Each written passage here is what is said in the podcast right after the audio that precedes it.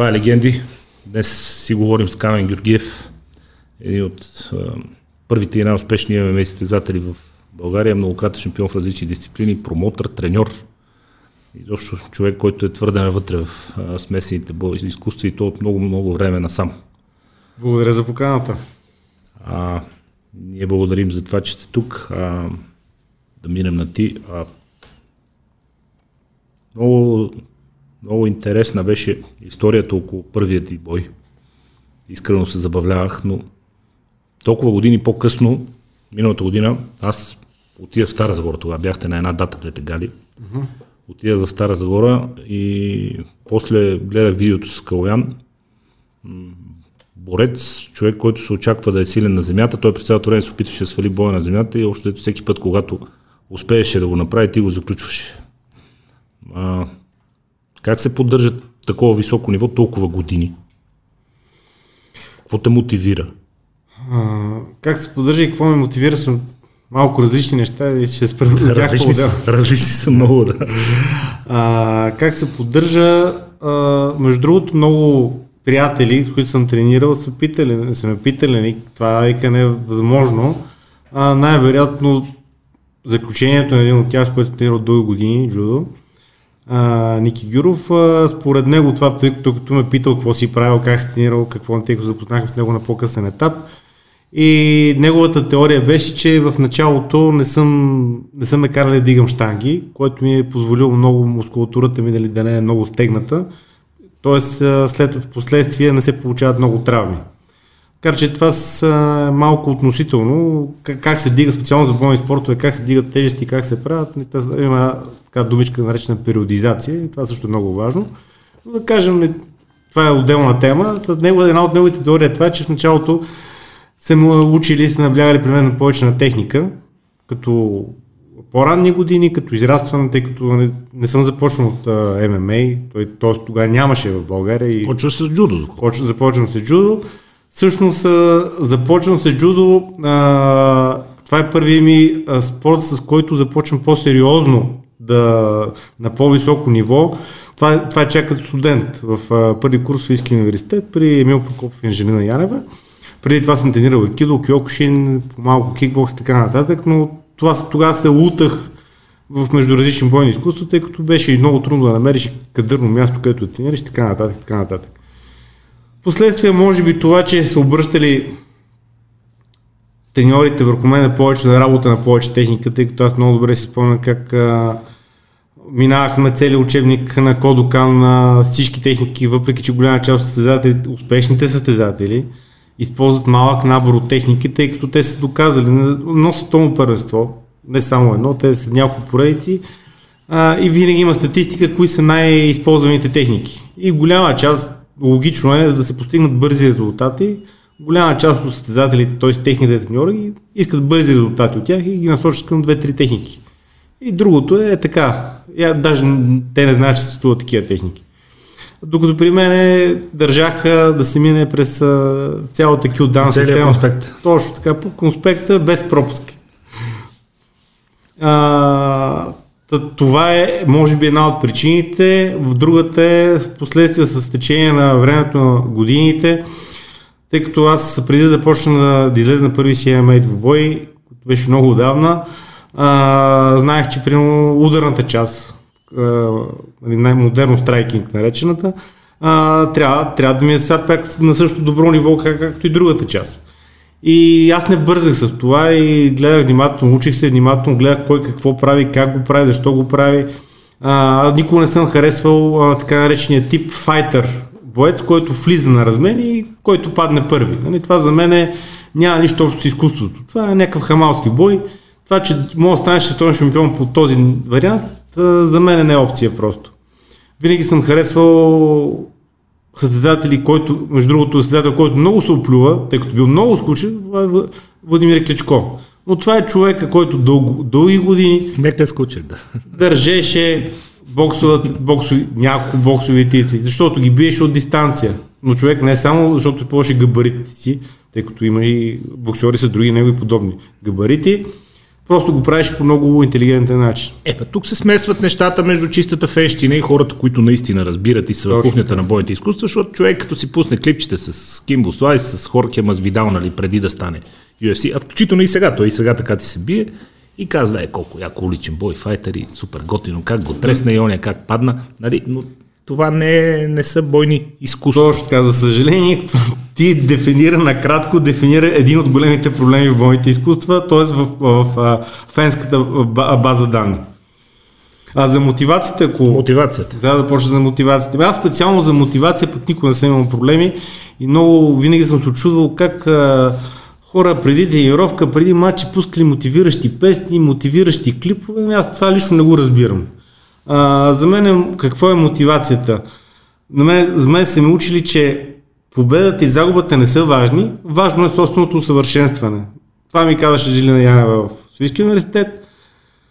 Важно е да, да ставаш все по-добър и по-добър и важно да станеш човек. Дали ще станеш голям стезател, това е абсолютно не от значение. Важно да станеш добър човек и когато в техническата част да се усъвършенстваш непрекъснато.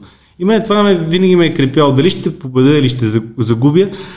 Особено при победи, аз винаги пак съм бил недоволен, че това не съм го направил по начин, не достатъчно красив и естетически начин. Мен това винаги ме е дразнало. И може би това вътрешното а, усещане и чувство, че това трябва да изглежда по-красиво, да е по-ефективно, с по-малко разход на енергия, това винаги ми е, ми е бил двигател. То те и съхранява. Това дава и спортно дълголетие в крайна сметка, защото когато човек не, не се раздава на макс физически, а мисли с главата си, използва повече техника, това не турмози толкова и тялото. Ими да, защото виждаме някои, които изгреят за 3 години и след това, както изгреят, така залязват, ама стремително надолу залязват. Какво означава спортното дълголетие в този спорт? Защото човек би си казал някой, който не разбира или е скептичен по отношение на бойните изкуства, е то голяма работа, че по-дълги години са го ударили по главата. Нали? Смисъл. По-добре да се беше отказал по-рано да, да не отнесе толкова бой. Да. А, първо, техниката, умението да се защитаваш и владеенето на бойните изкуства а, не вървят задължително с това човек да бъде натоварен с огромни количества бой и с а, дълготрайни травми. И второ, спортното дълголетие е важно поради много причини, тъй като предаването на то, изграждането на този опит а, и предаването му по-нататък помага за създаването на нови и нови спортисти и за нови и нови шампиони. Няма как човек, който две години се, да се състезава, да говори просто от гледна точка на някаква опитна фигура, която да дава съвет на моите как да се развиват. Та, твоята гледна точка за спорто дълголетие, когато трябва толкова години след като си започнал, отново да се готвиш за матч и да излезеш на ринга? Ами, ти очерта, така накратко очерта един от, а, една от големите заблуди, която витая. Значи удрали сте, край, този човек нищо не става, проблема е всичко е приключено за него и така нататък. А, аз тук може да разгъна малко темата, ще я направя, тъй като дам някои наистина Айде. важни примери. Айде. А, специално за дълголетието, а, когато една от най-силните вериги, която беше преди UFC, така всички знаят UFC, преди така да набере много голяма скорост, UFC работеше, но най-силна верига за а, един период от време беше така Pride в Япония. Да. Тя залезе поради економически кризи, поради а, разкритие на финансиране на телевизията от Якудза и така нататък. Но в нея за един период от време бяха събрани, бих казал, бих казал, жаргонно казано, чудовища в света на бойните изкуства. Говоря за, не само за сила, за техника, интелигентност, тактика и така нататък. А, и тогава пак излезаха статистики, че голяма част от а, шампионите, като те тогава се движиха паралелно, Pride и UFC се движиха паралелно, преди UFC да закупи и да закрие, а, са над 34 години.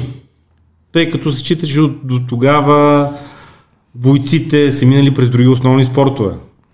А, натрупали се необходими опит, развили се уменията си и в а, един етап от тяхната кариера, естествено в другите спортове, примерно, където има пак някакви такива а, заблуди, че този не става за нищо отида в ММА и всъщност те показаха някаква техника, която никой до сега не беше виждал. Никой беше чувал, но не предполагах, че може да се направи. И т.е. се предполага, че на такава възраст ти вече си а, съвкупно си успял да владееш страйкинг частта, борцовата част, граплинг частта и така нататък. И това е една подходяща възраст. А, напоследък нещата малко се обърнаха, има по- доста по-млади шампиони, въпреки че старите кучета въобще не настъпват, а, по простата причина, че а, много хора се научиха. Научиха се на техника, от малки тренират и в момента атлетизма във всичките му форми, физическа сила, скорост преобладава. Нали, това го виждат всички и това няма как да се отрече. Но въпреки това, пак, имам, пак виждаме в различни вериги, и в кикбокс, включително и в а, бокс, и в а, ММА шампиони, които са на така а, възраст, която уж би трябвало да се откажат. Ще дам още един пример за един от шампионите в UFC, който беше голямо име и в а, света на киното, Олег Тактаров. На, гледах един документален филм, който на, той на 26 години печели някакъв турнир в Русия, пак много близък до ММА. Награждават го, след и по време на награждаването награждава един от генерал от армията и той казва, това беше лебедовата песен на Олег Тактаров. Олег Тактаров нали, беше тогава очуден, той не знаеше, приключва кариерата си, никой не би го казвал. И както това му беше лебедовата песен на 26 години, след 3 години той става шампион в UFC. В по най-тежкия правилник. А има ли нещо такова, както и заради падането на възрастта на хората, които се интересуват и спортуват, тя неминуемо води до падане на възрастта на шампионите, но има ли нещо такова, че до преди години хората ставаха много добри в своя спорт? Кикбокс, борба, джудо, бразилско джуджито, каквото ще. И когато техния спорт те станат толкова добри и му теснее, започват вече да минават и към ММА. Докато сега виждам много 17-18 годишни младежи отиват и искат ММА, в смисъл искат да почнат да бъдат учени от хора като теб комплексно. И страйкинги, граплинги, поведение, дистанция и така нататък. Да, има го това, безспорно го има. Преди години като че ли беше да, стане минус... много добър с неговото, отесне му и отиде в ММА да изкара малко пари, нали? което няма лошо или да се доразвие. Да, имаше го и, то, и, и този момент го имаше безспорно, нали, няма как да се отрече. Нали, има статистика и гледаш, проследяваш, нали, то е очеваден процеса. Наистина го има, но пак ако се върнем конкретно за ММА, пак ще дам пример. А, пример един мой приятел Росен Димитров Близнака, който беше на, преди години беше на подготовка в Съединените Американски щати. И него това, което му направи впечатление, че в залата, в която бяха, борба в центъра на клетката не се тренира. Тренираха само борба, когато си на мрежата. По кишетата. Да, точно Като така. Тъй като се, пак статистически, то елементарна математика се вижда. Да. С борите в средата. Да. Кой е по-добър борец? Ви, виждат, че голяма част от случаите, когато борбата се налага, е, се случва точно когато си притиснат до клетката. А, това не само от, а, идва от атакуващия, но и този, който се защитава, Примерно, ако няма добра борба, гледа да използва клетката, използва и там защитата е много по-различно, отколкото нали, традиционната борба. И вече има и, и по-лесна. Но не само, че е по-лесно, но и тактически а, са го установили хората с, на база емпиричен опит. Е, ползваше за опора, той няма право да се хваща за да те притиска. И Точно така имаш. Има, има номера. Но опората е, опората е много, много важна. И оттам него му направи впечатление, вика, аз ги събарям, вика в центъра на клетката, те ката, как става това, вика, да, вика, се борим на клетката, вика, там наистина са много добри, изключително добри. Тоест, почва да се, да се урязват едни такива неща есенциални, урязват се с цел да се стигне до по-голяма а, ефективност. Ефективност. Но това също е окей, okay, нали, като ти трябва да победиш, а, искаш да стигнеш да победиш по най-бързия възможен и безопасен начин. Нали принцип, изключая Кимбо Слайс и Хорхе Масвидо. Това е основният принцип на джудо серио от Йо, максимум резултат с минимум усилия. А, но елиминирайки част от техническия арсенал, ти не си чак толкова завършен състезател, каквито имаше на времето, безспорно. Като казваш завършен състезател, имам усещането, като фен говоря, изобщо не съм с а, такива познания като твоите, но като фен говоря, че след а, като Хенри се худо спира, сега и Хабиб спира, а, ММА общо взето остава в ръцете на страйкарите, на отрячите. Израела, Десания, Франсис, Гано, въобще всичките холандски кикбоксери, които отиеха там, Мали Старова, Рим и така нататък. А, брате Диас, Хорхе Масвидал, всичко остана при отрядчите, като че ли в момента. Към тези, които се отказах, трябва да добавим едно голямо име Даниел Кормие. Значи той е да, човек с такава борба, да, че да, да, да, да, да. много хора не са изминали, се, забрави, няма да. и да стигнат до неговото Има, ниво. Включително и там пак. Стип е по-скоро отрядч. Да, а, но нека не забравяме Джон Джонс. Значи той ако не е типичният отряч, макар че, нали, знаеш, победи много нокаут има. Но... Той и Сен Пьер са много комплексни. Там е много трудно да, да кажеш по-скоро при кои. Значи, благодаря, че спомена за Джордж Пьер. Тъй Аз като... благодаря за Даниел Кормия.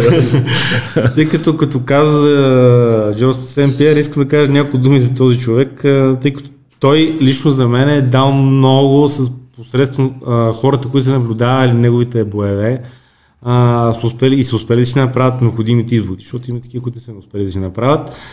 Той не е пиар звезда, като Конор Макгрегор, примерно. Примерно. Но двамата въобще не могат да се съпоставят като техника. Това е абсурдно просто. Това са от различни галактики за тези хора. А, примерно, давам скоро пример, един познат на интервю, и го питат, ще става въпрос нещо да вземем, интервю за работа. и става въпрос, ти те нещо си писал, че се интересуваш, знаеш кой е Конор Макгрегор? Той го пита, вие знаете ли кой е Джордж Сен Пьер, което наистина стъпва на тишина тъй като, за съжаление, се гледа последния маркетингов продукт. Е... Кой е Конор Макгрегор? Всеки, който има Facebook и Instagram, знае. Да, за... Няма нужда да се интересуваш. Да. Не го каза с лошо, между другото, аз... И аз нямам... Всеки си има негов начин да си гони нещата. Да, нямам симпатии към него, Живи но здрави. примерно той като маркетингова звезда е безспорно най-големи. Не, това няма такова. Но, това а... пак се може не. Да, но аз говоря за техника, да. за възможности. За мен е, това е Джордж Сен-Пиер, Андерсън Силва, Федор Емиляненко, братите Ногера. Андерсън още се опитва. Той Жозе Алдо мисля, че още се Жозе Алдо, да, а, но той си е микс между страйкър и граплер. Той е като борба, общо зато там почти го няма. При положение, че има такова изместване към страйкерите, ти ако сега започнеш да готвиш състезател, по-скоро на къде би го насочил, защото като че ли спорта в момента е изцяло при отрячите. Аз категорично няма да се вода от модните течения, тъй като за мен трябва да е комплекс състезател. Въпрос на мода ли или на ефективност? А... Защото всички общо взето шампиони по категории в момента, като ги погледнеш, са отрячи. Така, с, да, за да момента не има така. нещо с ефективността или е за момента само? За момента, защото точно преди две години, върни две години, в, да. а, само с учение, да, да. с учение на категоричките бяха с, с бекграунд борба. Да. А, така че нещата се променят, просто хората се научават, научават се... В смисъл и... такъв е периода, не че да, да. има трайна промяна в... Абсолютно а, научават се, успява да се противопостави малко повече по-силен, малко по-бърз. Нали? Това са антропологични данности, генетични, които ти успяш да ги развиеш. А, не искам тук да, се, да влизам в тази тема, че а, ако не ти е дадено нещо да удреш, значи не можеш да удреш. Това го четох между другото преди няколко дена. Така, това е така глупост, че даже не се коментира. Просто хората се готвят комплексно, включително Андерсен, а, Израела Десаня. Да. Човек, който а, освен ние го виждаме да се, да се бие последно в стойка, тъй като там той се чувства комфортно, но примерно не позволи на един а, Ромеро да го събори, не позволи на един Коста да стигне до земя. Добра защита бяга. Да, но, кост, да при, та, при, тази, това изтегляне да го за, закачиш на клинч, нали, много трудно и трябва с подходяща стратегия да влезеш. Примерно Пауло Косто реши, че той ще покаже колко, колко добър отряч е. И показа. Видяхме резултата. Лично за мен там специално беше едно пренавиване, защото при крушето той превъртя, го направи малкото начинаещ. Образно казано и много точно между другото. А, това, което моите ученици карам, се карам, ако го правят това, завъртя ухото му остана пред носа на Адестана и оттам се получи някакъв елементарен удар. Краплинг е много дума, която всъщност включва в себе си много комплексни неща. Какъв е микса за теб оптималния между борба, жилжицо, други техники на земя? А... В, да речем, при подготовката на твой състезател. Да, разбрахте, това нали, действително е много такъв а, въпрос, който трябва много да се внимава, когато се подготвяш. Искам само понеже напоследък а, забелязах, че много места се коментира от хора, които уж разбират а, какво е граплинг. Значи, в граплинг, общо взето, значи захватни бойни изкуства. А, това са включително Това е живо... изключително общ термин. Да, изключително общ термин, много хора го бъркат. А, просто заради тях искам да наблегна, тъй като сега напоследък аз не знаех, че се бърка, но се оказва, че е така. Просто искам леко само да отворя една скоба, че съществуват различни видове граплинги, които се а, основават на техния конкретен правилник и правилника, за който съответно се готвиш и тактическата а, среда, в която ще участваш. Какво имам предвид? Граплинг с а, дрехи, кимона, а, ги и така нататък а, има коренно различна стратегия от а, този а, без ги, т.е. без кимона. А, на трето място може да, отделим граплинг, а, граплинга за MMA, който почти няма почти нищо общо с този, който е с кимона. Има много общи неща с този, който е без, но е така малко, да кажем, вече отделна наука. Тъй като има много, неща, много а, чисто те, те, технически моменти, които не трябва да се повтарят там. Тъй като от ударите... Да, изисквания към дистанция, с друг гард тръгваш, Абсолютно. трябва да гледаш оградата, къде въобще много и, неща са. Да, предпаз... лично за мен е, основното е, че трябва да се мисли през цялото време, че главата ще бъде поразена. Докато... През цялото време трябва да се мисли, че няма само да се борите на всеки Докато момент. при другите могат да изгаснат граблинг. Да. си- Да, точно така. При другите граблинг ситуации в стремежа да се покаже по-хубава техника, по-инновативна, а, няма нужда да пазиш главата си. Защото си спокоен, че няма да ти разбият зъбите. Да. Приемаме, не е точно и, Да, те, така че който иска да прави а, преминаване от едното в другото или тренира от едното за другото, а, трябва да го отчита тази реалност, трябва да го отчита непрекъснато. А, каква е оптималната, а, какъв е оптималният вариант за мен, нали, да се върна на твоя въпрос? Сега има няколко различни варианти. А, лично за мен, аз пак подчертавам това, което казах и преди малко, а, трябва да се запозна всички детайли. Това, че в конкретния двубой, ако знаеш също кой ще играеш, още е по-лесно, може да използваш различни приеми. Примерно, ако знаеш, че ще държи много на земя и ще упражнява удари, т.е. така начин игра от 10 паунд, има много хубав контрол, по-хубаво да не се замесваш, колкото добър граплер да си, по-хубаво да не се замесваш в граплинг ситуация, а да използваш клетката за ставане. Това, ставането по клетката вече си стана изкуство. Да използваш само гърба си, без да се хващаш. И това се тренира, това се тренира напоследък и то се тренира много. А, така че ако може да го видим в голяма част от UFC мачовете, бива събарен, една, две до 5 секунди след това моментално става.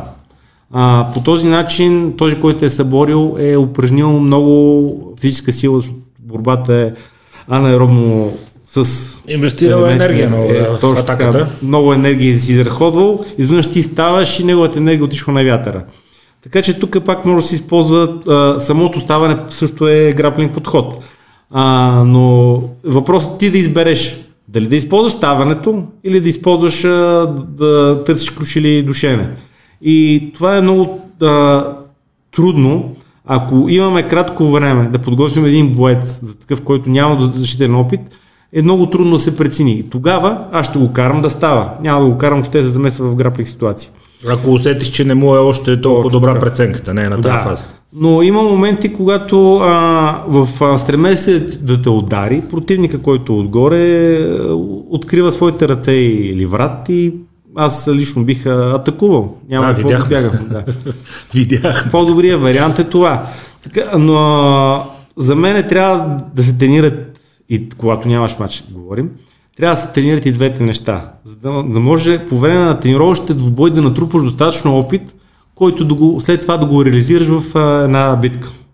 Просто е така да тренираш а, а, да си комплексен, а след това а, ти, наблюдавайки противника си, заедно с треньорския ти щаб, а, не с а, някакви фенове, които са го гледали по телевизията Да. и, и дават някакви безумни съвети, да прецените коя е най-правилната тактика за тази среща.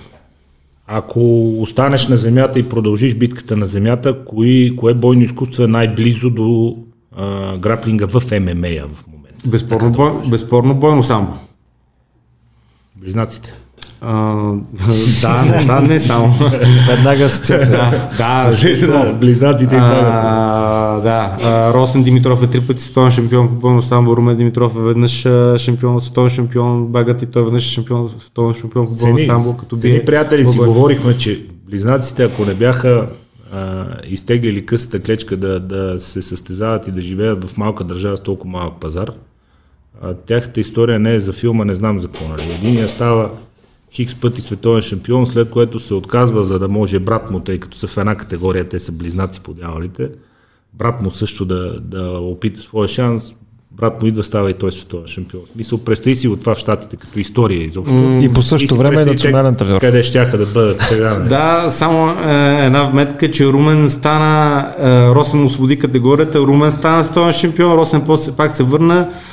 Тук много хора не знаят, но Румен един лагер на Белмакин получава едно скъсване на, на кръка на нерв, което общо взето м, пред- предопредели по-нататъчното му прекратяване на състезателната кариера. Това е много, неща, много хора не го знаят, не го отчитат и говорят глупости за, заради това. За съжаление, нали, така, доста добре се познавам с тях и знам Румен специално през какво е минал. За съжаление, пак казвам, аз много се радвам, че са, че са българи, че имаме такива а, състезатели, такива приятели като тях, но те ако бяха американци, А. щяха да живеят в, друг, в друга вселена в момента, след всичко, което са постигнали в спорта и сред тая история тяхната с едната Ами, категория. абс, абсолютно много точно го каза. Това се надявам да стигне до много хора да го разберат, че а, ние в момента официално сме към 6 милиона 890 хиляди, ако не се лъжа, преди 2-3 седмици гледах данните. Тоест под 7 милиона сме. Тия, които сме си тук, да, но Да. то вече е Те- много те- трудно с цялото това щъкане. Като се сложат нали, това, което е работоспособното, работоспособното на- население, представете си нали, пазара, който може да си купи билет за pay per view, въобще за България въобще не говоря. Представете си за какво става въпрос. Представете си в Штатите и други държави, които pay per view се разпродава като топъл хляб.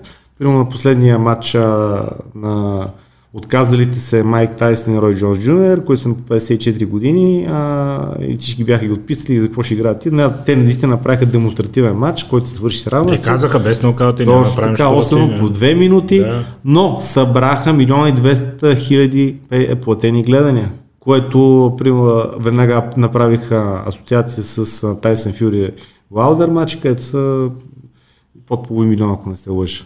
Разликата беше голяма. Е, ние имаме сто пъти по-малко А, абонати така. на Netflix общо, така че Точно така. да Така че сравним двата. Всеки може, да, всеки може да си направи а, извода. Моя приятел е един от най, т.е. най-добрият граплинг а, треньор в България, Младен Рашков, който 13 години е живял в Штатите и с а, тренирал си от най-големите имена, не само в ММА и в граплинга, каза следното. Отиваш, започвате с равен старт, а, като равни възможности, ти и произволен американец. Джон. Кой ще изкара Джон някой си, да. така. Кой ще изкара повече пари? Каза, той ще изкара от, в пъти повече от тебе. Не за друго, а просто той е американец и спонсорите ще предпочитат него, а не тебе, не някой, който името му завършва на OFF и така нататък. Там е, ще си остане, по-дълго ще им продава нещата, перфектен английски, снима видеа, по цял ден точно това. инфлуенсърства, маркетинга си върви ръка Ами, за ръка. значи като каза перфектен английски, аз имам такива някои, които не мога да разбера какъв, а, какво говоря точно на английски, но там е по-скоро националистическото чувство. А, то от нашата. Е, не може да им се сърдиш, това Да. го има навсякъде. Абсолютно. Между другото, като стана въпрос за английски и за говоренето, ти си типичен пример, защото започваш изобщо да се занимаваш с бойни изкуства първи курс в университета. Ам, много от а, бойците, които сега слушаме, основно из подкастите, а, от ММА, аз а, скоро един наш приятел Сявор Никола, нали, зариби го и него лека по лека да почне слуша, да се интересува от цялата култура. Той казва, бе, тия хора говорят като професори, бе, как така? Те не трябваше ли, вика, да са много удрени по главата, вика, и да, да не могат да сглоби две изречения. Вика, аз ги слушам, вика, текат едни дълги изречения, една хубава мисъл, обясняват, разказват, супер възпитани, много правилно, качествено, красиво говорят. Как така е? Ами, Какво има в болните изкуства, което привлича като че ли хора с малко по а, високо ниво на интелекта, защото различните спортове привличат различни хора, няма какво да се говори. Абсолютно е така. А, Значи, зависи как а, ти много правилно каза бойните изкуства. А ако го приемеш това като изкуство, а, ти се стремиш непрекъснато да се усъвършенстваш. Примерно твоя приятел Явор Нинов, а, той може да ти каже на колко години започна да тренира. Е, и когато отидохме на едно световно първенство в Лешка Варна, през Варна направихме лагер и там негови познати го срещнаха, хранихме с едно заведение и те казаха, как ще ходиш на световно първенство? Ти до колата, като затичаш, ще задъхваш преди няколко години. Какво стана с теб? Така е, да. А, ти ти потвърждаваш. а, така че, пак казвам, ето явно не само аз се стремя да се самоусъвършенствам, искам да, да го направя по-добро, по-добро, а, не само по-добро от предишния път, който аз съм го направил, дадено техническо действие, и по-добро от някой, от който съм го видял това. Така че това е в, а, при повечето хора, които преценяват, че може да стане по-добро. Гледали са, искат, искат да стане по-добро, имат вътрешна нужда от това да стане по-добро. Те, те са така близо до понятието перфекционисти. Това, това лично за мен е, е, е една от най-големите мотиви, т.е. търсенето на изкуството, а другото е, да си го кажем направо, твоите колеги са търсили все пак по-интелигентни състезатели. Сега като се замисля, а, моите колеги, въпреки че ние пак поради малкия и големия пазар в различни вселени живеем, но като съм слушал, включително на Десания, като съм слушал Хенри Сахудо, Жорж Сей Пиер е ясно, то е друга, друга история въобще, но много, а, много правилно мислене, много качествено мислене, качествено изразено, хубави изречения, добре подредени, с ясна цел, с ясна идея. Много интересно. А, а много бях впечатлен, между другото, от а, а, кикбоксера холандския Рико. А, да, Рико Верховен. Той е... Страшен английски, страшен английски, а, супер а, качествен изказ, много подреден, с много ясни цели. Какво ще прави след кикбокса, до кога, защо, как, изобщо много, много, много добро впечатление. Ами неговото самото придвижване по ринга, нали, за мен е, е показателно. Той знае какво прави, как го прави, не иска да получава удари. Той, както, общо зато за мен той е някаква версия на Кличко много хора не го харесват, харесват Бадър Хари, което за мен е, това е безумие да харесваш един пък да не харесваш другия. Това е пак а, историята Кимбо Слайси, да. Да, е, просто един като влезе решава, че трябва да махне главата на другия, пък другия е просто интелигентен бой. Е, махна моя последния да. път, да. Иска, иска да бие, иска, за мен е пак казвам, основното е тези хора, които аз, Джон Сет Пиер съм, ня, неговите мачове, аз не ги гледам така да видя резултата, а, записвам си ги и след това ги гледам многократно, за да видя а, технически, този технически елемент как точно го прави. Как, а, самия а, момент нокаута не е важен. А, важен е как си успя, или как си стигнал до там. Как си стигнал до него, как си го излъгал, за да направи тази грешна реакция, за да влезе твоята ръка, да влезе на гърлото му или да хванеш кръка му да го заключиш. Какво представляват типичните състезатели днес? Защото, пак казвам, а, не, не е само до избор на събеседници цялостно имам, имам наблюдение над, над тези среди някакви, нали, фенски, пак казвам и в България и навън, не е само да избор на събеседници. Просто а, харесва ми нивото не само в ринга, а извън него. Ами пак тук до някъде, ще говоря конкретно за ММА, не искам да се разпростирам на други, а, по други спортове, макар че пак ето а, говорих с един приятел, който каза ми Петър Белберов, той вика, той е професор, вика, той не е за бокса, вика, той е сбъркал, сбъркал спорта. а, също нали, мога да посоча един друг, един куп мои колеги, които а, те просто започнаха по-отдавна. А, тренирането по-отдавна значи, че ти си се сблъскал през, а, с много житейски трудности. Минал си през много спортове, които са, са успели не само физически, но и интелектуално да те развият. А, ето, примерно, давам Диан Топалски, който беше с един от най-високите коефициенти на интелигентност, които... Примерно. Ще, примерно, примерно. да. А, с, е, познавам още Димитър Раденков, който вече не се състезава, но той е програмист на изключително много високо ниво.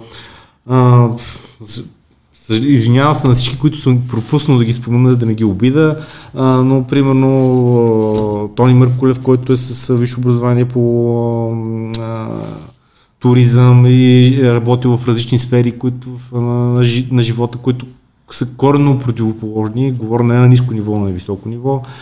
Uh, извинявам се пак на всички, които ги пропускам в момента. Сигурно ще изпусне много хора, но да, не може да изброим всички, точно така, така. идеята е ясна. Но а, хората, а, не само спорта, а покрай спорта, понеже самия спорт, за да си отдаден, ти се лишаваш от много неща. Искаш, не искаш, а, всички знаем, голяма част или поне така от а, слушатели и зрители знаят за лишенията, които се подлагаме и а, това, че един, един нормален график ти трябва да го, тия 24 часа, които разполагаме на нощ, ти трябва да го сбиеш да стане по-збит, да свършиш много повече работа. Това какво значи, че ти трябва да живееш по, по, по някакъв начин. Това тези, които твърдят, че живеят от спорт, нали, това не искам даже да го коментирам. В България преди малко спряхме на това, че заради малкия пазар това е невъзможно. А, ти се бориш с живота по някакъв начин дали финансово, дали здравословно, дали да помагаш на близки и така нататък и това те обръгва. Това обръгване а, води до едно житейско израстване, до а, по мъдро а, преосмислене на много неща, с които се сблъскваш. И... Спорта не те разглезва, да кажем. Няма как да да те разглези, то, то, това е невъзможно. Животът те блъска извън залата. Да, блъскате и... Налага се да си умен. да, това е най-точно казаното. Налага се да си умен. А, малък пазар, но галите, на които съм ходил, аз обичам, ходя доста, включително и преди години в зала Христо Ботев тук, е пълно да откат. Това е между другото най- най-смешното нещо, на което съм присъствал в живота ми в зала Христо Ботев. Това е най-смешното нещо в живота ми, на което съм присъствал. Отиваме в зала Христо Ботев. Аз съм с Тошко, биш джудиси съм бис, приятел с близнаците. Някой от тях може би ще се бие тогава, не знам, защо съм били с Тошко там, но сме с Тошко отиваме в Христо Ботев.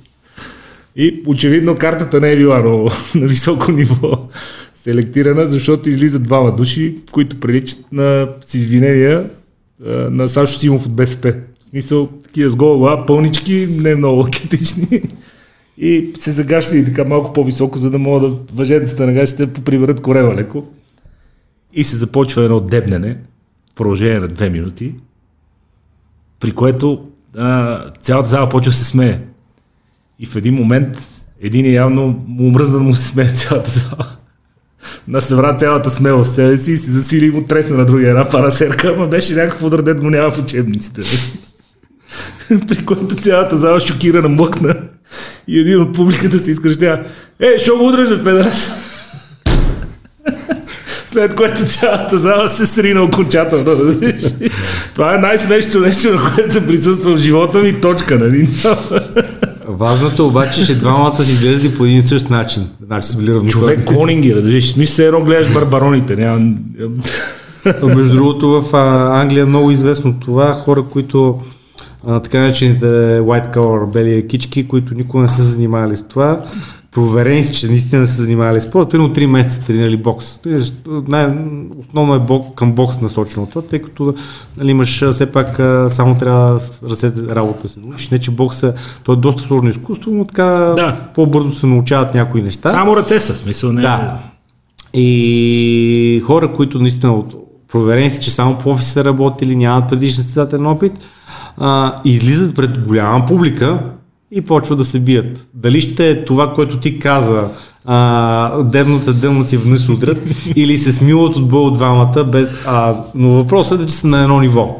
И хората, нали, това е един начин да се потикнат, да се, да се движат, да са активни, Супер. да се покажат. Супер, няма лошо. Та да се върнем в сериозната част. Да. Тук галите винаги пълни, много хора, много адреналин. Промотърството, какво представлява, да ни разкажеш малко? Общо взето, ние се опитваме да, да се доближим до най-добрите световни образци, с естествено с ограничените финанси, които разполагаме. Като казваш вие, нека стане ясно. Така, много хора предполагам знаят, че помагам в организирането на галите на Тунис ММА. Това е един от най-големите промотори, ММА промотори. А, също искам да каже имената на, на организациите, които също се занимават с MMA България, ИСФА, Maxfight, а, SFC, имаше а, Arena Sport. Файт е Любен, Джоро и Дани, Точно по какъв бранд работеха?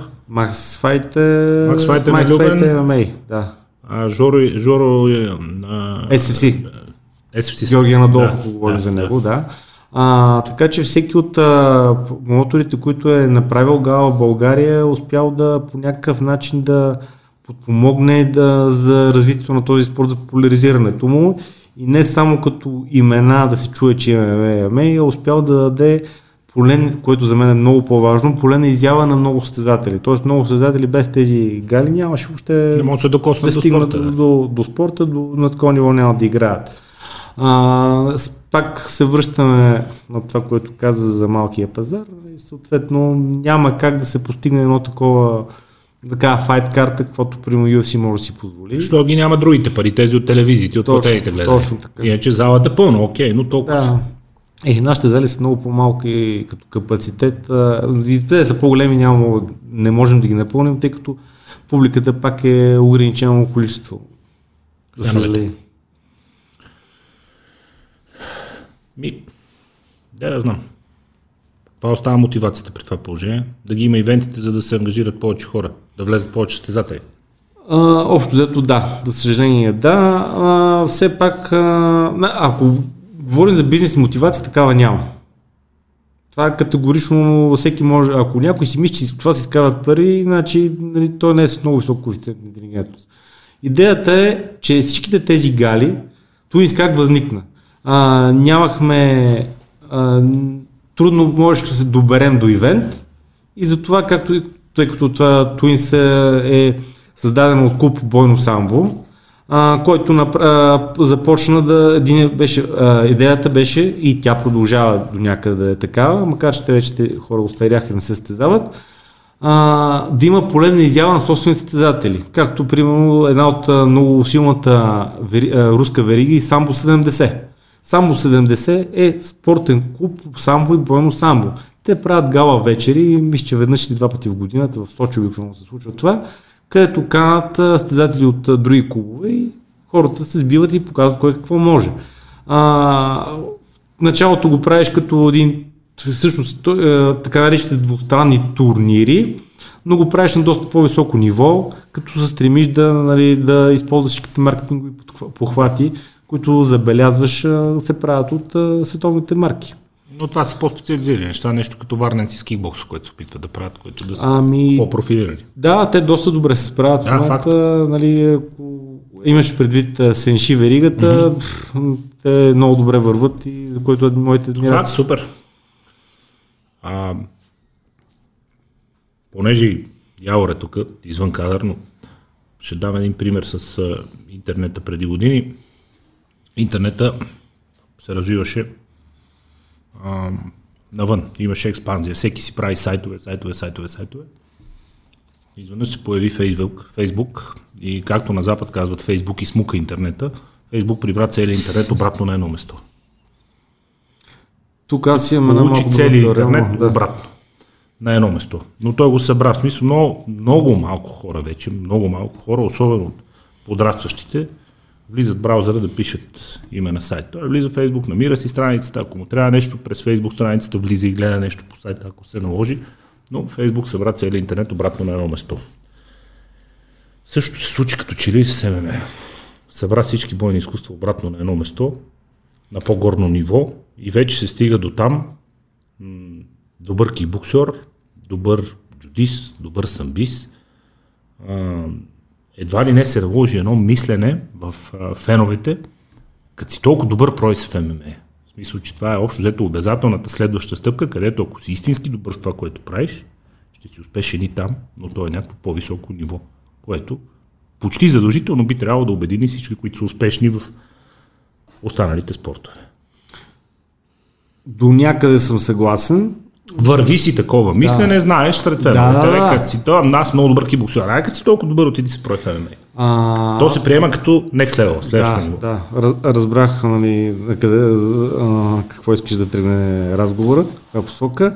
А, само че ще го погледна от техническата гледна страна, а, т.е. от положителната. тъй като нали, има, бе, ти що си толкова добър професионален, е, това нали, малко... Знаеш, че върви, има си. упро- Да. Така, упросточена а, фраза и вариант. А, ако погледна от положителната гледна точка, какво се случи, а, тъй като за си успешен ММА състезател и трябва и боксът ти добре е на високо ниво, и кикбоксът трябва да ти е на високо ниво, борбата, граплинга и така нататък. Както имаше, тя продължава да съществува, а, мисленето, т.е. сентенцията на Брусли. Той казва, не се бори с борец и не се боксирай с боксер. Т.е. да ползваш неговите слаби страни и да, да налагаш твоите силни. Докато Джордж Сен Пьер обърна малко нещата. Той каза, без да има претенции за да е това да е някаква сентенция, каза следното. За да съм добър състезател, аз трябва да мога да се боря с борец и трябва да мога да се боксирам с боксер. А, той това показва стремежа към развитие и стремежа към а, усъвършенстване, което всеки ММА състезател трябва да, да се стреми да го постигне. А, по този начин, това, което казва събра и обратно върна, за мен е окей от тази гледна точка, че ММА... Трябва да надграждаш, карате да надграждаш. Да, но освен като ММА спорт, състезател и боец, това помогне и на другите спортове. Тъй като много хора подценяваха борбата и видяха колко, чрез ММА видяха колко е важна тя. И по този начин... Почнаха да ценят А, така, и аз го видях, нали, в смисъл, може би да треньори по борба, че колко момчета се записаха да тренират борба, примерно. На- защото на- харесвате ме. Точно така. И тъй като е и това много яко и действително да. Супер, така че, супер, така че бумане а, на, на ММА или Фейсбук, твоя случай, както ти го каза, помогна на бума на интернет. Тоест бума на ММА и помогна. Те върват ръка за ръка, Да, върват. неща, За тези, които го разбират, да, съгласен съм, но ти пак нали, искаше да тази страна да сигурно да коментираме, което бе, що не се пробваш ММА, що си толкова добър, нали, има ги и такива. А, аз лично се радвам, че има и бокс, има, има, има и кикбокс, има и борба, а, тъй като, примерно, ние в нашия клуб, освен, че тренираме за ММА и тренираме и за други състезания, това го правим по проста причина, че а, искаме всеки от нас да е комплексно развит, но на Славия спорт е, когато идват състезатели от бокс, от кикбокс, но те никога не са занимавали с ММА, нямат и амбиции да се развиват в ММА, ние играем с тях бокс, не казваме, ние не сме боксери, не играем с вас. Напротив, играем и по този начин по- помагаме на тях, но помагаме и на себе И си. за вас добре, и за тях добре. Да, така че аз съм за да има различни видове бойни изкуства. Това е, а, това е едно богатство. Специално пък за България, която е малка държава, това е супер. Про- Продължава ли бокса да си тича в някакъв негов си коридор, защото не са много примерите за преливане, специално с бокса. Кикбокс да, Да. борба да, жилжицо да, самбо категорично. Да. Там общо ето комплексно са готови веднага за ММА, ама бокса си върви като че ли в някакъв негов си коридор. А, Все още. да, но Жив на тежката, въобще. бокс, бокс, да, ако говорим в световен мащаб, в световен мащаб само тежката е жива общо. Зато и там категория около Мейледър, който Мейледър играе, Пакяо и така нататък. Ако говорим за България, аз мисля, че и тук си има раздвижване, говоря чисто боксово. А, хората гледат какво се случва в света, а, по този начин се потикват да се развиват. Между другото, това, което каза ММА галите, а, понеже аз участвах, т.е. наехаме първия профайт, който да се... А, когато, значи кикбокс в България беше преди няколко години беше умрял. Това може да си го кажем директно, който какво ще те и кикбоксовете го твърдят. Профайт е веригата, която възроди отново кикбокс. Те не ги знаеха, първо нямаха изяви, профи изяви нямаха. Търсеха, Нямаше къде да. Трябваше в Гърция най-близкото място, ако някой успее да се уреди. Особено в а, втората вълна на ММА, кръчмарската, нали? Смисъл, Да. не, съвсем нямаше къде. Точно така. А, така че, а, гледайки от какво се случва в ММА в България, профайт, сега Сенши и друга верига да не изпусна някоя да не ги обида, а, пак казвам, благодаря на тези промотори, независимо дали са бокс, кикбокс, че ги има, по това, че се развива спорта в България. А, видяха как се прави, видяха, че става и ето кикбокса, благодарение по ММА, тръгна доста напред. Оттам и сега гледаме и бокса, така доста, доста напират нагоре. Тоест, ивентите... Има много боксери в България, между другото, които не са имали Има и златни на, изяви. на галите много приятни мачове, става, излизат чисто боксови и чисто кикбоксови, Да. много приятни за гледане и на много прилично ниво. И примерно аз също един от а, Славия Спорта, с който ние тренираме, се готви един а, от боксерите Григор Сарухян, с който има няколко спаринга и той а, очаква марш, колкото знам, за титла в а, неговата категория до 79-300, ако не се лъжа. Миналата година го гледах на морето него Да, след това играе в София. Сега каза, че за Германия трябваше някакъв мач да играе, но заради пандемията пропадна. Но общо взето нещата върват по мое наблюдение, без да съм пак казвам много навътре в нещата специално за бокса, но познавам и някой в ръководството на професионалния боксов съюз. И те общо взето за сега има някакъв такъв а, прилив нагоре. При това развитие на нещата в момента, при, а, както ти каза, увеличаващ се масово в отделните дисциплини интереса към ММА като цяло. И заради всичко, което става в световен мащаб, заради това, което UFC тегли и произвежда като съдържание и заради а, вашата работа тук, в състояние ли сме да произведем отново състезатели на световно ниво, защото багата, ако не беше този нещастен инцидент, който претърпя тук в София, беше според мен нямаше кой убие това. А, така, този въпрос дали може да произведем състезатели е... Защото гледаме сега холандци, румънци, пак едните малка държава като нашата, другите на нашия аршин, нали?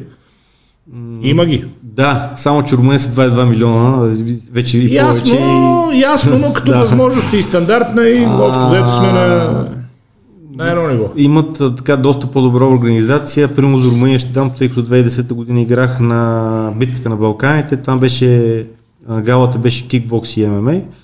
Аз играх последна среща, беше, и стана 4 на 3 резултат, така че спечелихме отборната победа. Но мен това, което ми направи впечатление от кикбоксерите, тези, които играха, за румънците говоря, тези, които играха, след две седмици имаше друга, друг ивент. А кикбокс. Те нямаше как да играят, те там се над- надбиват под бедриците, нали, няма Да. как да играеш, а, чисто физиологически не можеш да играеш, но тези състезатели, понеже нямат как да играят за две седмици пак, ги бяха наели за съди. Тоест остават ги вътре в спорта. Плащат им хонорари за съди, те естествено нали, Да, а, имат, работа. имат календар, да взимат И- по някой лев, усещат развитието. така. И имат а, така много добро а, усещане как да направят нещата, как да държат а, момчетата в спорта, как да ги развиват. Нещо, тъй като знаете, че от а, България и Румъния само спорт не може да се живее, случайно ако не си там фут- футболист, примерно. Макар, че- той и там. и там, да, всичките не успяват, то кажем, елитните клубове успяват да оцеляват по някакъв начин. Ако пробие, Да. да. И той имат е- едно такова, без да имат държавна политика, а, самите структури там си измислили как да го направят. А, тук пак се връщаме, Холандия все пак може да е колкото нас като население, пък може и по-малко да са, не съм точно сигурен, но все пак там финансирането и финансовата възможност на покупателната способност да се купи, защото там билетите са на коренно различни цени. А, да. А, съответно, хонорарите са други. Има нещо там, защото Да. там и с а, всичките деца от Северна Африка, които ходят и живеят и И централна цялата е, школа, да, която да, влиза там, там въобще е, е да. жестока история. Защото то само като погледнеш, аз скоро ми попадна едно видео някъде топ 10 на холандските кикбоксери, които са минали в ММА, ти като видиш какви имена си виж, какво правят тия холандци, бе? да няма конвейер някъде. Да, имат в Суринам и в Марокко имат конверти, между другото. там е конвейер? там е складовата база. Но Идват заготовките. За съжаление, така при тях те са решили проблема по някакъв начин. Ако се върнем на нашата действителност, а, за това дали ще имаме е първо въпрос на лична мотивация, на лично желание на индивида. Ако той няма желание да се развива, Да, ти на сила не нищо не може да вкараш направиш. работа. Колкото и пари да се налеят, знаете, че в България няма достатъчно пари, няма да стане а, това, за съжаление. Лично, а, как трябва да процедираме ми, както преди много години, да има по- повече масов спорт от а, хората, т.е. колкото повече хора имат базови умения в някакво бойно изкуство, те ще преценят сами, естествено с правилно насочено от родители, от треньори и така нататък, медии също, защото тъй като вие не само четвърта власт, знаете, че медиите формират а, така голяма част от мирогледа. Това едва ли някой е на противното мнение. А, вие си мисля, че го правите, тъй като постоянно имате такива спортни предавания, показвате еди кой си кой, така нататък. А, така че той, когато бъде облучен от една страна от медиите, има, има подкрепата на семейство, има подкрепата на отбора си. А, и естествено, тук е много важно този човек, а, като се състезава, той трябва да може да работи нещо смислено. Нещо, което му дори да не са високи доходи, да са някакви прилични. Тоест да не мисли за глупости. Да може да си покриеш, тъй като и спорта все пак е скъп. А, възстановяване трябва, което никак не е ефтино при една контузия. Скъп ли е?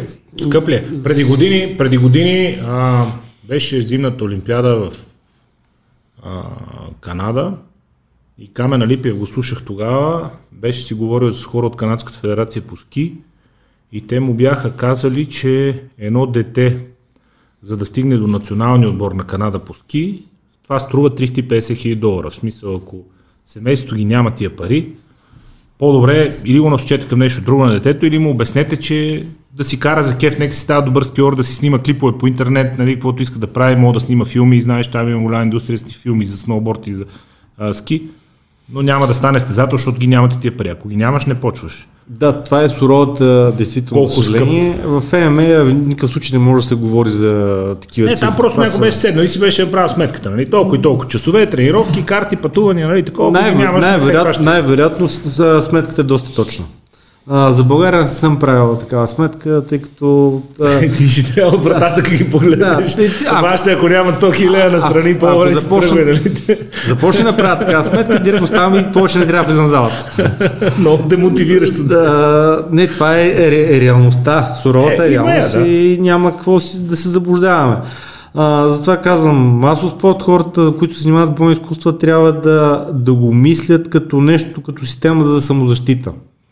И вече ако прецени, че може да се справи, т.е. работата, която, която ще работи, а, може да му, ще му, освен доход, който той трябва да храни себе си, семейството си, ще му остави достатъчно свободно време да се развие на едно по-високо ниво, да, тогава нека да го направим. Да, да има време да тренира, да Но, почива, ти трябва да имаш някаква степен на комфорт, за да можеш да си успеш. Абсолютно, без това няма смисъл.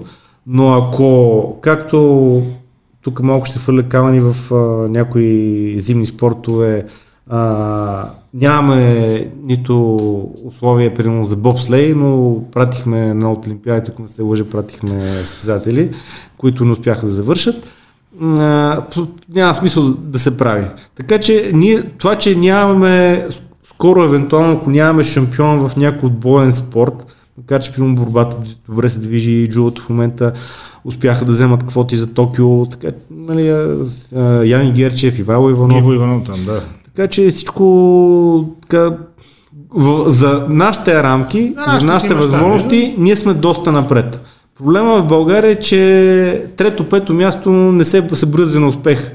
Докато, примерно, в чужбина, аз лично мога да кажа, тъй като а, давам само един пример, за да не се разпростира много. А, на едно от световните първенства Явор беше тогава, стана вице световен шампион, стана световен шампион по комбат реслинг. Американски състезател, който загуби от мене, стана трети. След което а, на база това трето място него го канеха да прави семинари, тъй като той е защитил честа на Америка на световно първенство. И семинарите му се посещаваха от маса хора. А, той е треньор по борба и по джудо и каза да ме победи много, много, много подготвен състезател. Аз съм щастлив и горд, че защитих честа на Америка. Е, чул се на стълбичка. И хората му се радват и той е там е супер е, звезда. А, а това в България, ако станеш трети, а ти за какво ще ходи въобще? Това е убийствено, между другото. Смисъл, първо, нека си ядем сметка, ние от 200 държави в света, ние по развитие сме 45-50.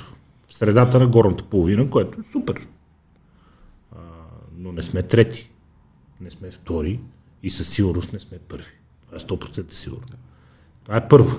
Нали? Горе-долу да знаеш къде се намираш като развитие на държавата, защото то е определящо за комфорт, подготовка, възстановяване, нали, бюджет и така нататък.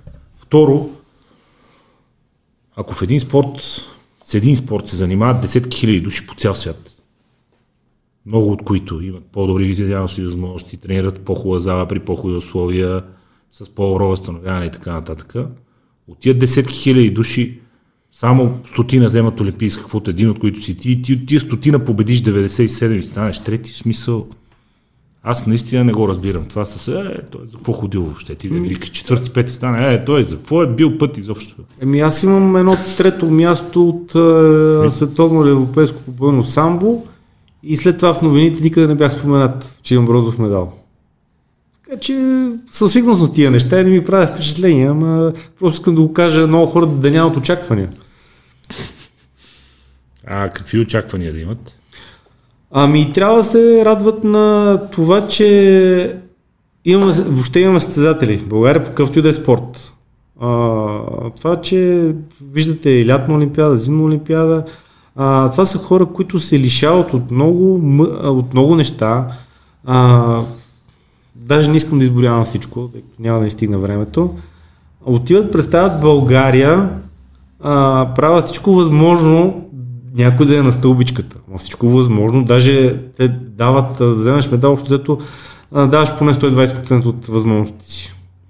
А, и след това биват така неглижирани, за съжаление, за а без те да са искали кой знае какво. А в случая в неолимпийските спортове, както, както е при нас, ние дори не сме получили една от държавен бюджет. Тоест това са лични наши средства. Преди месец някъде си говорихме тук с спортния министр. Това е заради една унаследена общо взето идиощина от комунистическо време, централното финансиране и табличката с медалите, знаеш. Да, за Точките от първенства така. и така нататък. Олимпийски, неолимпийски спортове. Да. Суетнята на малката държава да стане седма в Сеул. Колко сме станали седми? В Смисъл, ние по кое сме седми? То е ясно, че е било диспропорционално на, Да. на развитието. И то заради а, напана към индивидуалните спортове, за да може повече на брой медали. Защото той това казва. И волейболисти готвиш 20 човека, отиват, ама взимат един медал. и затова колективните спортове са били леко страни избутани и ние се водиме, че сме държавата на борбата и бокса и штангите, нали? защото индивидуален спорт Бяхме, много хора. Бяхме. А, и до ден днешен се Да, приема, държи- че държиме- държиме държиме някакви права върху тия спортове, колкото и странно да е. Възстановяването. Има ли между другото допинг контрол в, а, в UFC? Много ми е било интересно. Не съм чул до сега нещо. Да, има, но Мислиш? има за определени хора. Мислиш? да, това е това. Не, не, ако искаме да си говорим честно, а, непрекъснато... Не, аз нямам никакъв проблем, ако няма. Да. Никакъв, казвам си. А, нямаше, но пак е неофициално, макар че един колега каза, че официално са били казали, че няма да бъдат тествани в Прайд, но не е така. А, там не ги тестваха, всички знаят, но официално се твърдеше, че има допинг контрол. Докато в UFC, примерно, което го даваш като пример, а, тъй като там регулацията е малко по-сложна, е, всяка щатска комисия а, има атлетическа щатска комисия, която за спортове не говоря за... Ама какво това зависи в кой щат, че е ивента или Да. конкретните състезатели си дебнат? а, На фона на това, че по принцип са забранени тия неща. И двете. И двете. А, едно е допинг контрол, което от ВАДА, Световната международна, Да. така и US ВАДА, това, което е щатската комисия, която ги проверява за допинг, а, вече... Тя проявява ли интерес към неолимпийски спорт? В смисъл, то си е а, частно шоу. Това те при- по този начин и Олимпия не трябва да е в щатите. Принципно не, но а, UFC за да стана, т.е. от една маркетингова гледна точка да ги признават повече хо- хора, Да се води чи спорт. да се води чест спорт точно така, въпреки че това абсолютно частна организация. Това е най-добрият израз, нали? Да, Да. се водат чи спорт. Точно така. Много правилно го каза. Има до, е, договор с, ВА, с е, US ВАДА За мониторинг. за, за, не само за мониторите и за допинг контрола. Но, а, понеже се плащат явно някакви по-къси пари, не се тестват всички. А кой да бъде тестван? Според мен е мониторинг, а не типичния допинг контрол, онзи, дето всеки ден казваш къде си, нали, ако искате да направите, 4 часа съм в Макдоналдс, 5 часа съм в залата, 6 часа съм на масаж, нали, те държат по всяко време да знаят, за да може да долу проверяваш ти, когато решат. А, така, това много добре, че го спомена това. А, обаче има един такъв случай, той е на сегашните гали. А, Я, Яри Родригес отпадна, наказаха го 6 месеца, това вчера видях новината, наказаха го за 6 месеца, тъй като три пъти не е казал къде ще бъде, Да. не е опреснил адреса си. За 6 Това, месеца го говори наказаха. за контрол някакъв или че са се заяли с него, или Да, че е. действително са въвели формата на контрол, която е стандартната с Лично, да, лично е, като, като каза заяли с него, общо взето, който не е симпатичен на организацията, който много мрънка, му пращат, Почва да взима допинг. пращат му допинг ченгета. Светва на теста. Еми, за един, а, както споменахме, Конор Макгрегор, а, преди около две години излезе новината, че той никога не е бил тестван за допинг. И след един месец излезе новина, че той е най-тествания състезател. Е как стана тази работа? Нали, един официален източник казва едно и след месец сме името. Еми един от двамата лъжи той. Е. Да. Един от това двата е. източника. Допинга, специално в ММА, окей, може би някаква сила, но да я знам. Освен по-бързо възстановяване и избягване на някакви травми, тук много се работи с главата, там допинга. Не. А, за съжаление, нали, се злоупотребява. То, то си личи по възможностите и по телата на някои състезатели. Приемаш ли го като злоупотреба? Това, че за някакъв период от живота си човек е решил да, да, да стигне до максимума, защото за мен все, по, все по-трудно става а, чисто философския поглед към а, а, тези препарати като към злоупотреба. Защо? Болите главата, пиеш аналгин. Лекарствен препарат. Болят те мускулите, взимаш препарат, с който мускулите по-бързо да се възстановят. Лекарствен препарат. Едното е окей, другото е злоупотреба, измама, лъжа. Защо? Ами аз съм мислил върху този въпрос и веднага ще ти кажа Малко моето, ми е трудно да го мое- приема. ще кажа моето мнение какво Слушам. е. А, да, допинга, както голяма част от хората знаят, а, 100% е ти като ми задаш такива въпроси, измислен като лекарство. За щупени кости, в принцип. Поназнайвам той. Да. А, а, проблема е ка- какъв е проблема, че се използва в някакви прекомерни дози, след в пак се получава един състезателен елемент. Аз да взема повече от другия, за да успея да имам да си осигуря предимство. Спира да работи. И в Поред мен, ако давам ти веднага груб пример, спира да работи, защото ти ако пинеш един ефедрин, ще, ще, а, ще се освежиш, ще ти се възбуди кръвоснабдяването, ще ти отворят дробовете, нали всичко. Ако изпиеш пет, а, ще отидеш пирогов, няма да отидеш на гала вечерта и със сигурност няма никого да победиш. Да, е, тук е проблема, а за спир, това за спирането, пренасищането на рецепторите е едно. Проблема е така малко по-сложен за мен това, което аз по моите наблюдения, е, че а, заради злоупотреби с такива неща а, много хора си заминаха. Примерно давам веднага пример в а, с кенийски футболисти и фу- футболисти от Нигерия, Африка, които на по 21 години на загрявката, знаете какво се случи, сп- спря, спря диша, никой не знаеше защо. И това бяха, ако бяха един-два случая, да кажем не, ама за съжаление са доста.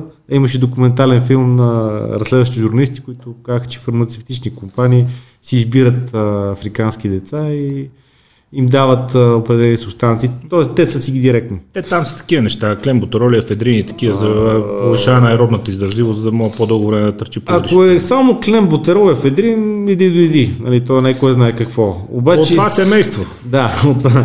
А, въпросът е, че има доста много неща, които ние не сме и чували, а, които се взимат, се употребяват, които са от, вече от реда на амфетамините. Значи, за съжаление, бях... Аз, само, извинявай, че се прекъсвам да, да дам едно допълнение към а, въпроса. За мен етичен философски проблем, морален има, когато регламента казва чисти, А регламента не позволява. единия е взел, Да, да, другия не е взел и това създава, неравно, и това, Да. това създава Това е неравнопоставеност. Абсолютно. Аз нямам проблем с самото взимане.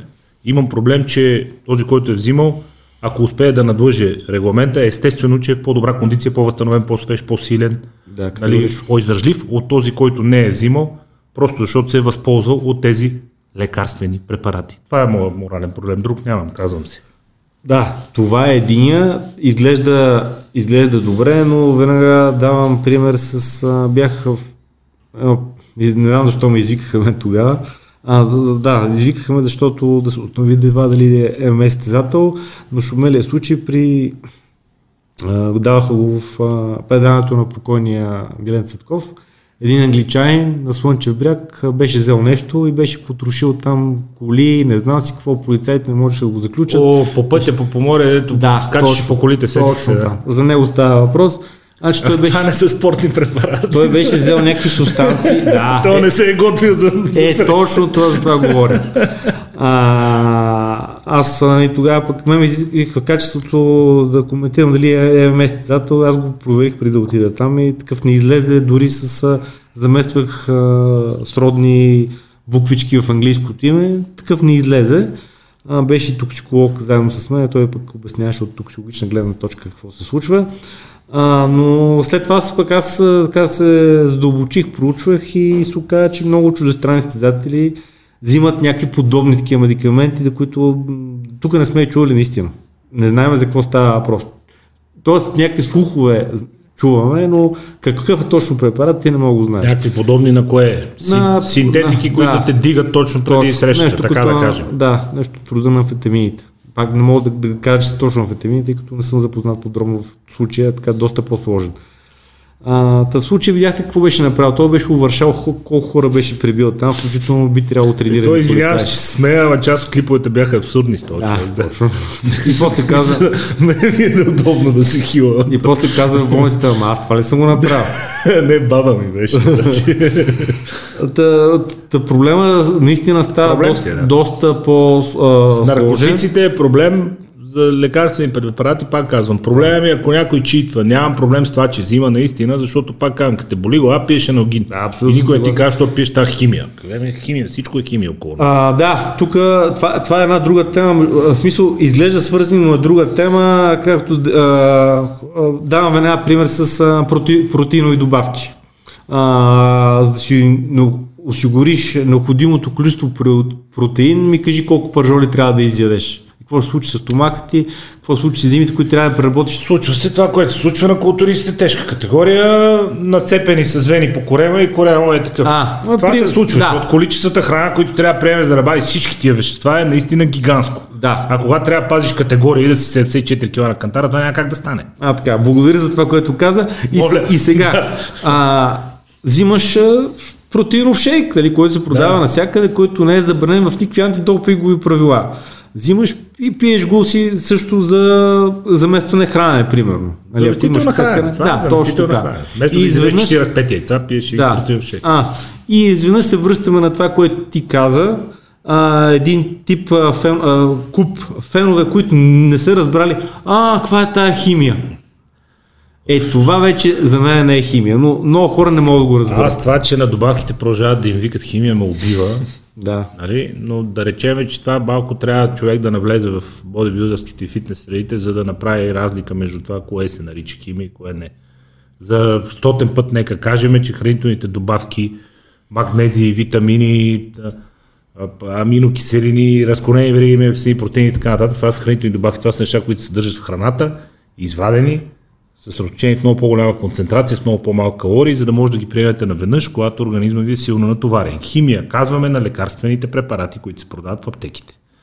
Нали, дано някога цялото да. това нещо стане ясно. Докато... Между другото, ще прекъсвам французите, ти, французите ти, да, чай, щях да им кажа кретени, но не съм им го казал. Вие сте свидетели, че не съм. А, те бяха забранени редбула и креатина. Uh, в смисъл креатини във всяка една телешка пържола. Нали? А, а, Те, телешка пържола може да ядеш, но креатин не може. Бяха забранени креатина. И ти разбери защо. Разбери. Да. А, докато ти това го каза в момента, съм сигурен, че в момента някой обяснява на разни последователи, ама тия неща може да си ги, намете, да си ги набавите по естествен път, примерно от а, лимоните, от чушките и така нататък. Може, ако искаш да си 140 кг прасе и да не можеш да спортуваш изобщо, камо ли па да държиш категория, можеш, да, денната доза витамин С от около 18-20 протокала можеш. Добави ги към всичко друго, което трябва да изядеш и ти пожелавам приятна игра и приятно спортуване после. Уважаеми, Можеш, да, уважаеми можеш. зрители, това, Можеш. това не го казах аз. Можеш. Можеш. Благодаря за 20 коментар. портокала, 2 кила пилешко и да, но можеш, можеш. Да, за, Успех. за съжаление, много хора това не го разбират и няма и да го разберат, но това са а, кори, корени на, за съжаление, много неща, примерно от а, недостатъчното седене в училище, бъркал си в носа там, вместо да, да чете и така нататък. Така, че този проблем, за който ти говориш, е, ще, няма да може да се разреши- в а, обозримо бъдеще. Според мен разрешението ще е при всичко останало така наречено проблемно, което последните години показа, че визира марихуаната, например, тежко стигматизира на миналия век. Не съм почитател, не съм а, пуших веднъж Холандия, не е моето нещо. Е, после ще разправям. не е моето нещо, но а, марихуаната била тежко стигматизирана поради други причини, то в началото на миналия век. Там има една голяма битка между коноперната индустрия, хартияната индустрия, изобщо както и да е. Но факт е, че където е легализирана, започва веднага да се възприема по друг начин, изчезва мафиотския момент, всичко минава на светло, интерес обикновенно леко спада, леко спада, може би при тинейджерите влечението към забраненото ще се изчезва, тя става мейнстрим, спира да е интересна на бунтарите, интереса леко спада и нещата се оталожват. За мен е много странно това, което продължава да се случва с антидопинговия контрол. Министър Каралев като част от борда на ЛАДА ми каза, че той гарантира, че в момента е толкова сериозен контрол, че това, което гледаме по Олимпийски игри е чист спорт. Аз продължавам да съм свиреп скептик по тази тема. Не съм сигурен, че дори и той може да ме убеди. Това е така... Особено при това, че а, ако не знаете 100% от... Аз мислех, че са 90, оказа, че са 100.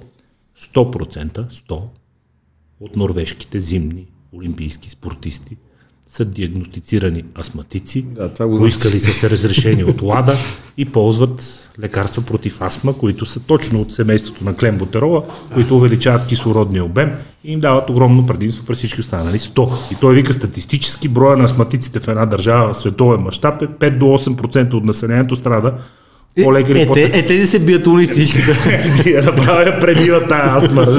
Така че като ми каже някой, да бе, спорта е чиса на 100% от човечците с астматици, нали, явно не е, според мен, оставете ги, легализирайте го, това ще доведе и до друг тип култура, но, както се казва, това си е мое мнение.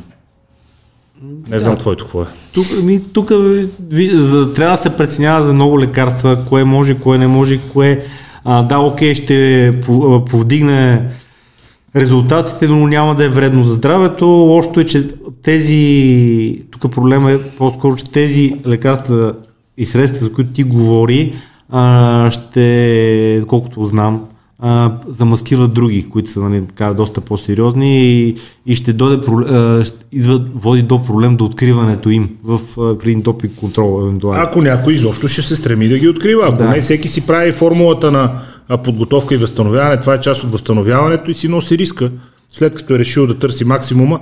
Между другото има социологии правени преди Олимпийски игри, а, на въпроса какво искате да гледате, чист спорт или максим, максимални постижения, 95% от хората казват, я дай максимум още и то чист спорт друг път.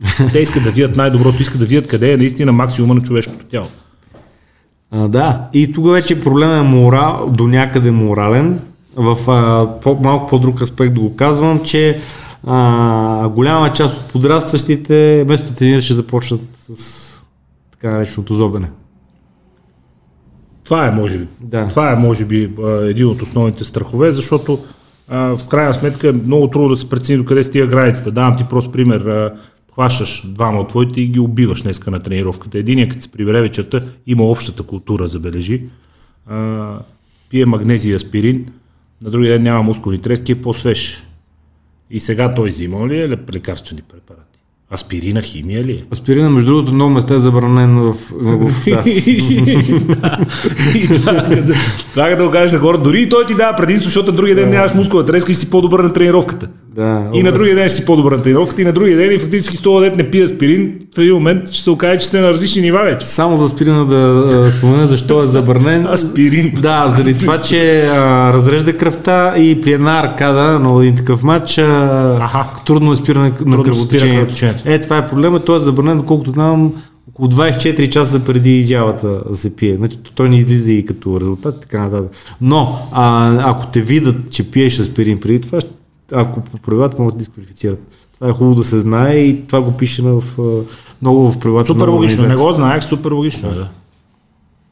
да се върнем на чисто тренировъчната част, тъй като темата с препаратите и с лекарствените препарати и с добавките е част от възстановяването, но преди възстановяването е тренировката. Какво представлява типичният тренировъчен ден на човек, който иска да се занимава с бойни изкуства и на човек, който се готви за матч, защото двете неща са доста различни. А, така. Микса от различните неща, да, колко да. дълга е една тренировка, какво представлява. А, така, зависи. Има а, обаче два различни подхода в, okay. а, за това, което ти ми говориш. А, за тренировка по принцип и тренировка, но пак говоря на спортист, и тренировка, когато се готвиш за матч. Различни са. А... Нека започнем тренировката да. по основен период. Да. По основен период, какво представлява един тренировачен ден? Така. А, пак казвам, има два типа подхода. Аз съм, аз кажа, привърженик на кой съм. Аз се готвя, не само аз, с всички в клуба ми се готвим така, всеки ден се готвим така, както все едно скоро имаме матч. Не на 100%, естествено, интензитет е някъде на 80%, а, докато други има, които пълен релакс. След, ако нямаш матч, пълен релакс, тренировка само 3 месеца преди матча, това и в световен щаб го има. А, и двата подхода са доказали, че работят. Лично за мене а, периода с релакс, големия период релакс не ми харесва. И просто не се интересувам от него. Не виждам логиката. Каква е? Защото се губят се рефлексии, губи се подготовка. Да, това е моята логика. Пада много кислороден обем, работа на мускулатурата. Смисъл не, аз не виждам какъв е смисъл. А веднага ти казвам каква е логиката. Просто трябва да се убиеш от бой, за да се върнеш на нивото, на което си бил преди няколко месеца преди релакса, което не... А, логиката на тези, които използвате това е, че нервно-мускулната система трябва, трябвало да била да се възстанови до ниво а, пълен релакс, за да можеш след това да я натовариш. Аз, както и ти, явно не го харесваме не този. Съм, не съм при това но, подход. Но го има. Просто искам okay. да подчертая, че го има. Аз не го харесвам това, но съществува.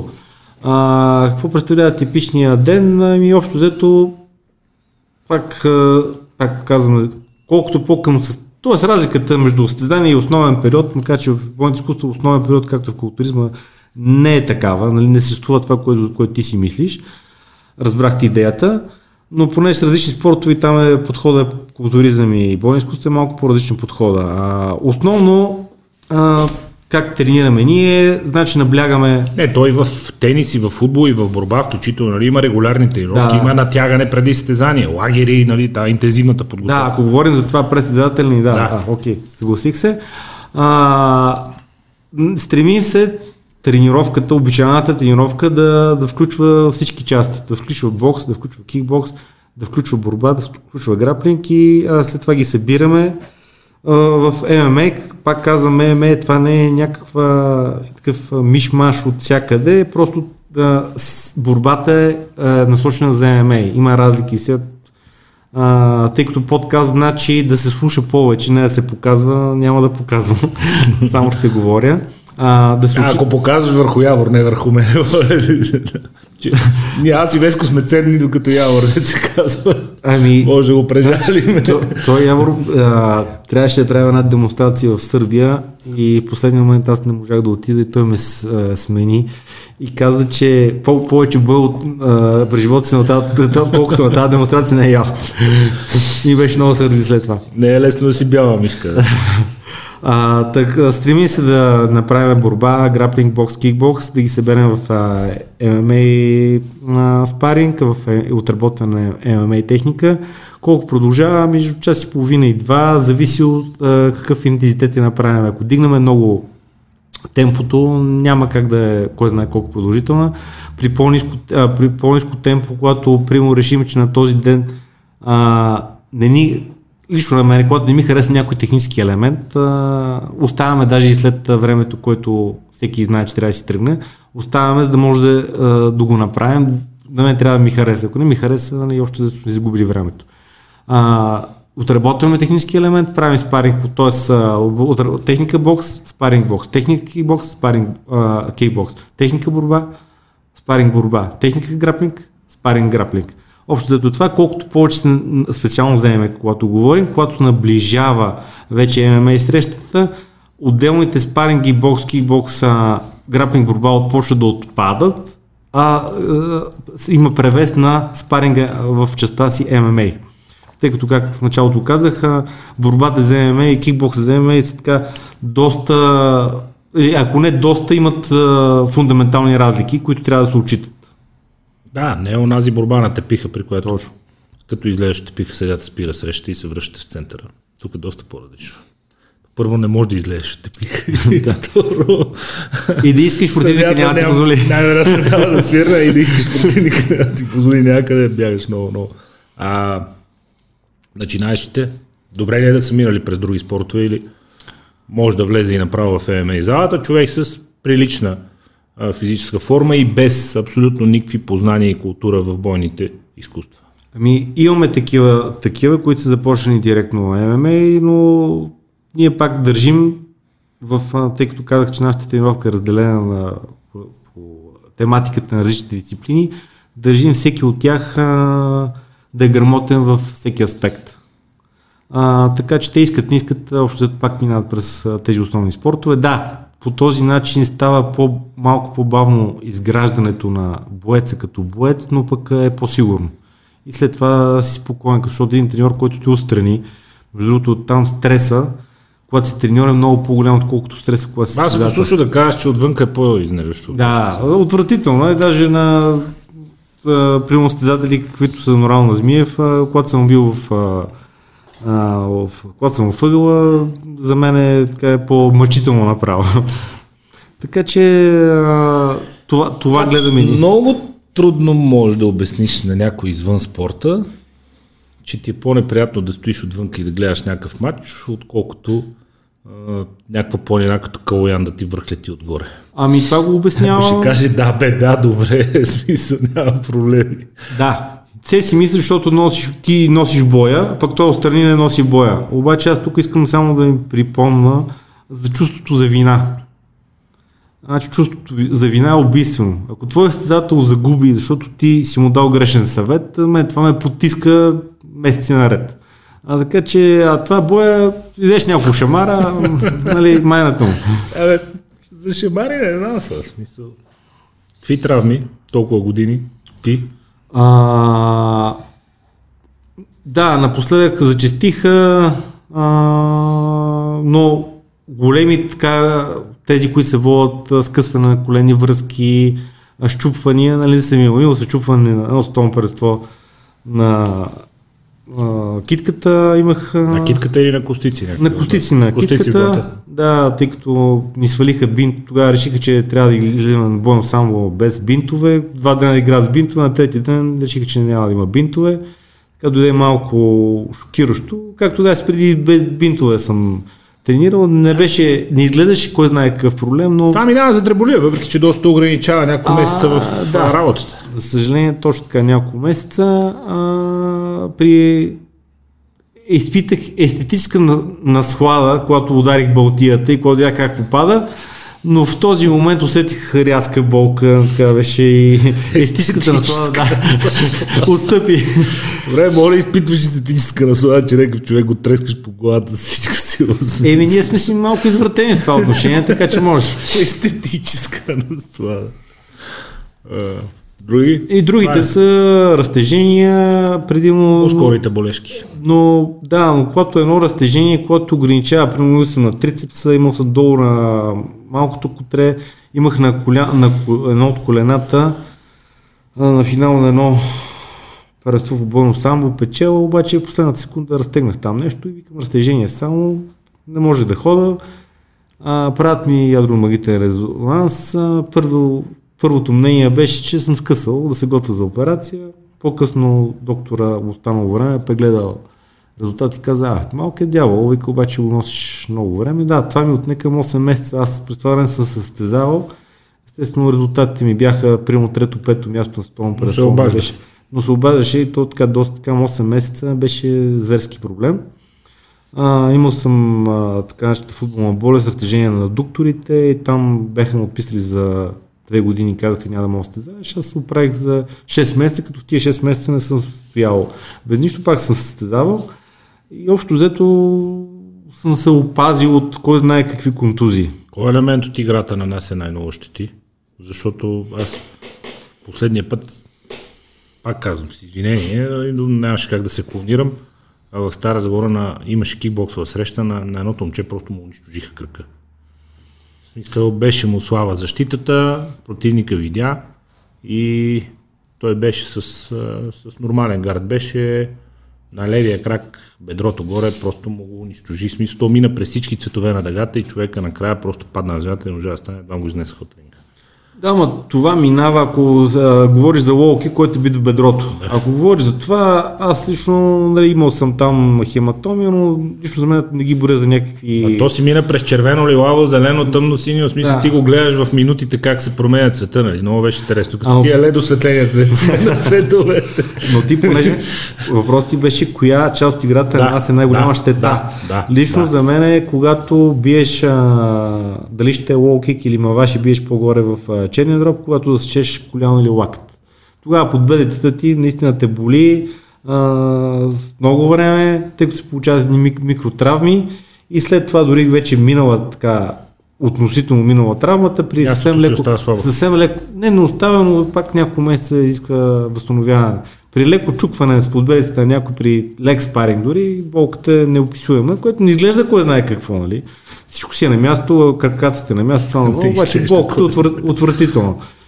А, но и, пак... Дупка в кокъл имаш, но не изглежда какво знае какво, но то, и, за хора, да. дете изпитват естетическа послада да удрят други хора по главата. да. Явно има други стандарти. За... И мога да кажа, че примерно а, на мен най-големият проблем е когато правя тежка штанга. И тогава, ако защипа кръста, е, тогава е отвратително. Защото аз да. не спирам да тренирам, да, нали? да, да, да. махам штангите но да се бориш, да си изтегляш кикбок, това ударите, изтегляне от кони, такива неща забравяш. Просто ядеш бой. И най-тогава прехвърлям в филма игра само а, граплинг, тъй като нали, кръста тогава после намества, по, да. пак, пак, си блокирам, пак не може да, пак имаш един дискомфорт, но то е така до някъде по-щадящ. Много препоръчват висенето след тежка штанга. Просто висенето. Да се освободят рамените капсули, да излезат блокажите и компресията да се разкара от гръбните прещани. Аз между другото, както се виса след тренировки, да изпука всичко, да се махна дребни блокачите и такова не съм прищипвал нерв на кръста, само казвам. А, извън залата за бойни изкуства, какво друго препоръчваш? Прословутите кросове, аеробна вместимост, по-издръжливост, сила. Така. Силата е штанга, штангата отдървя, пречи ли, не пречи ли. Така, зависи как я правиш. Ако а, използваш така наречения чисто културистичен подход, а, да, категорично ще ти пречи. А, затова аз, не само аз, повечето хора са привържени, които се занимават с бойно изкуство, са привържени на схемата с а, а, кръгова тренировка. По-кросфитърски неща, да има и да, функция вътре. отива по-към кросфит, Както казваш един приятел, едно време му казахме кръгва тренировка, сега му викат кросфит. да. да. А, да имаш а, 6 упражнения, примерно, да имаш в една тренировка, да може да се натовари равномерно организма, за да не се получава отдървянето. Но колкото да ги правиш, говорим за по-голям, по-голям брой повторения, но колкото да ги правиш, естествено, че има един период, в който мускулатурата е по-стегната. Нали, почти отдървена, за който говориш, ние, който повечето хора са го изпитвали. И в този период, действително, трябва да намалиш резките движения, т.е. от тип бокс, кикбокс, а, ако говорим и за краката, а, тъй като тогава е податлива мускулатурата, че и борба всъщност, е податлива на скъсване на мускул. Аз съм късал частично, много влакна съм късал, цял мускул не съм да. късал, не са ми правили такива операции, ми шият а, бицепс, трицепс, гърда и така нататък, но действително адски неприятно. Не си е работа, да. След едно такова, една, а, така, една подготовка състезание, а, бях скъсал влакна на трицепса, което, което в принцип не изглежда нищо. Нали. Но човек, който трябва да използва, да удря, да се отбранява, това е отвратително. Ограничава. То най-големият проблем на спортистите. Ние нямаме проблем с болката. Това, че се заболи нещо няма. Това е самата мисъл, че 5-6 месеца после няма да си на 100%, тя те убива. Да, и а, в професионалния ММА, когато имаш матч, защото тя няма календар там, на който е републиканско еди кога си е какво си има матч, фокусът е върху теб. И казват, а, то се контузи, то се оплаши и тогава няма как да отложиш матча, просто търсиш варианти, търсиш рехабилитатори, за да, да може да се оправи. Това е проблем. Не си ти. Е, това е, най-точно казвам, не си ти. Кросчетата, търчането? А, да, може, но... Помагат ли или ти търсиш специфична издръжливост на тези неща? Защото търс... всяко натоварване е само за себе си и това, че мога да тичаш един час без да спреш, не значи, че ще издържиш три рунда. Ама да, изобщо. Ама как, изобщо не значи. Категорично това е изказана на Ивана Баджиев, който от някаква конференция казал, нали всички се говори колко е хубаво да се тича. Той казал, да, лекоатлетите нека да тичат, ние сме штангисти, дигаме штанги. А, да, Тич, тичеш аз... По-вярно от това. Абсолютно. С папата на спортовете няма какво да се спори. А, аз предпочитам, когато тичам да е в планина, за да има наклон. Или ако е в фитнес зала, да е стълбички. Да е друг интензитет. Да, да, правя, да. да удариш и мускула, да не е само да дишаш. Абсолютно. И тогава се докарал, примерно на стълбичка, се докарал до такова състояние, че след това сядам там, т.е. направо лежа и посетители фитнес казаха, ма какво ти, какво ти стана, да не претупка сърцето. А, да, явно съм бил така приятна гледка. А, но... Дизел, Дизела беше тук преди две седмици. Той е а, станал втори на скоростно изкачване на Айфелата кола. това си е доста... Човек 1630 стъпала, са качил ги за под 8 минути. Да, не, аз... той, той Кирил Николов Дизела, той самия, той си е едно голямо предизвикателство. Смисъл ти повече нещата, които ти разказват, действително не мога ги приемеш. Ние тук просто през повече време се смех. Защото аз не съм часов... точно маратонец, иначе избягал 100 000 км. Да, аз вика не съм точно маратонец, ама вика веднъж ще да бягам на Софийски. Вика без грам подготовка го избягах за два и половина. Вика не беше лошо време. той, той самия, той си е едно голямо предизвикателство, но казва, качвам се горе на Айфеловата, пристигам и те ми се радват нещо, така ми казваш, точно не мога да прав, вика и стоях на колена и те и награждават. така вика, въобще не мога да стана.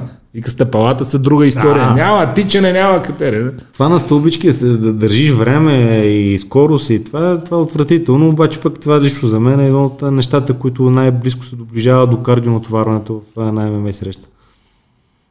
Хем интензивно диша и хем има и върху да, мускулите да, за голям. Но пак аз съм и на няколко трениращите в нашия клуб съм казал, че вместо да отида да тичат един час, а, по-хубаво да смесят борба и бокс в една тренировка, а, натоварването, което се получава, защото след това на от първа на четвърта скорост, първа, четвърта, да, първа, да, четвърта, да, нон-стоп, а, това е нещо, което прави издръжливост. Неща с висок интензитет. Да, да. Само бокс и само борба може да издържиш, особено когато имаш опит в това. Но когато ги смесиш, това дори начинаеш не е нужно да си някакъв борец на някакво ниво или боксер. Давам им първо малко така да се побоксират с каски и това нова, като се изморят, така викам аз се сборете. Става въпрос да стискат, да се мачкат, не очаква никакви невероятни техники да изпълняват. Да. И след това колумират и казвате ми повече не можем. И това е много бързо, дори да начинаеш, може да го усети нали, за какво натоварване става, как ти изгарят дробовете отвън, какво, какво е усещането.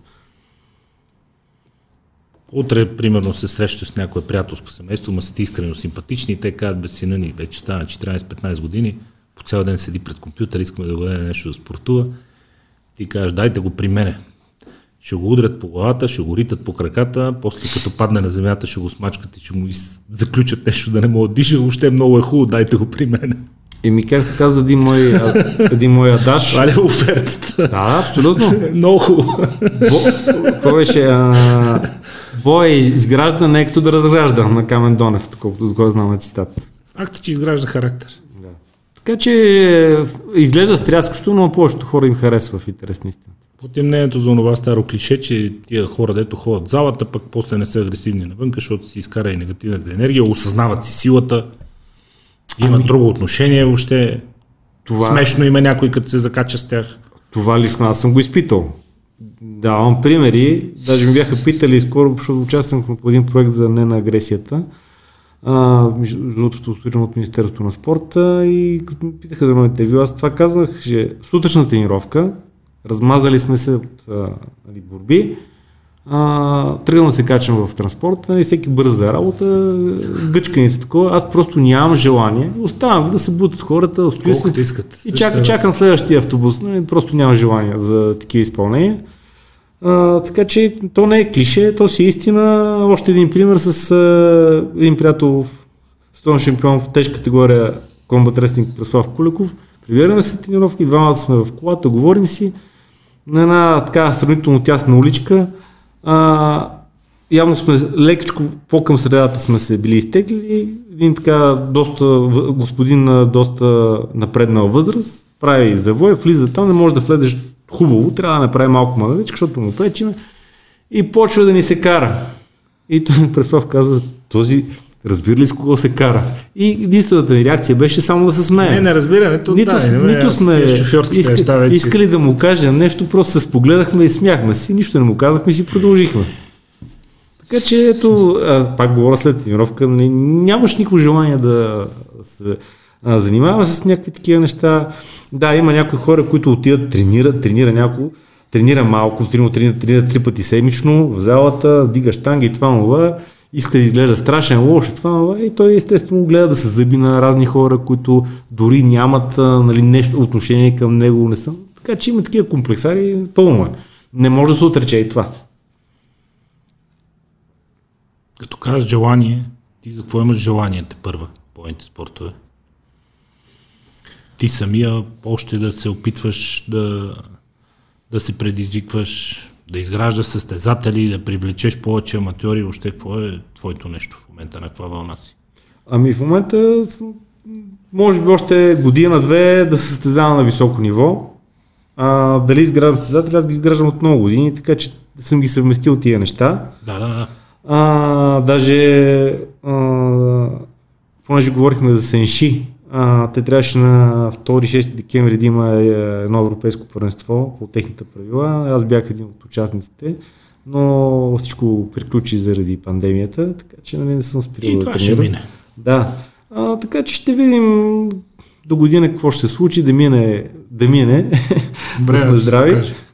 Така че в, в това отношение аз ще продължа да съм залата. Дали ще състезавам с времето, то ясно, че няма как да се състезавам до много преклонна възраст, но желанието е това, което съм научил през годините, то никак не е малко, да има някой, който да го поеме, да, да продължи. В момента сме както Явор, е, Маджара, Тони, Борето, Преслав, нали, общо взето повечето голяма част, някои с ръцете си, другите приключваме състезателна, активна състезателна кариера, но около нас има доста момчета, които искат а, а, да научат нещо и те също те не могат да им показваме, не че ние сме правили някой знае каква реклама, елате да тренирате при нас, така нататък, така нататък. Голяма част от тези, които тренират при нас, са, са видели от нас, оценили сте не и затова са дошли. И, от друга, и това е едното, че те искат, от другото е, че ние пък имаме достатъчно натрупан опит, който искаме той да, бъде, да, да продължи да се реализира. Тъй като ние, ние сме минали през тежки път, видели сме си грешките, видели сме много неща и някакси така е глупаво този опит изведнъж да изчезне. Е, напишеш една книга, нали, то, то при нас не е да напишеш книга да предадеш словото нататък, а трябва да се, да На се куп. предава от човек, на, Наведнъж, човек, от да. човек на човек, трябва да се предава а, информацията. Еми, да сме живи и здрави, без контузии, Да, най-важно е това. съхраниш желанието и мотивацията и да имаш време и желание най-вече да, да предаваш опита и знанията на, на хората, които искат да ги търсят, тези, които сега започват, нека те потърсят, нека те открият и нека когато търсят съвети и проявяват автентичен, и истински интерес към, към бойните изкуства и към ММА, да се обръщат в крайна сметка към хора, които наистина разбират какво правят и за какво говорят. Благодаря за пожеланието. Успех! Благодаря и на вас на вашето предаване.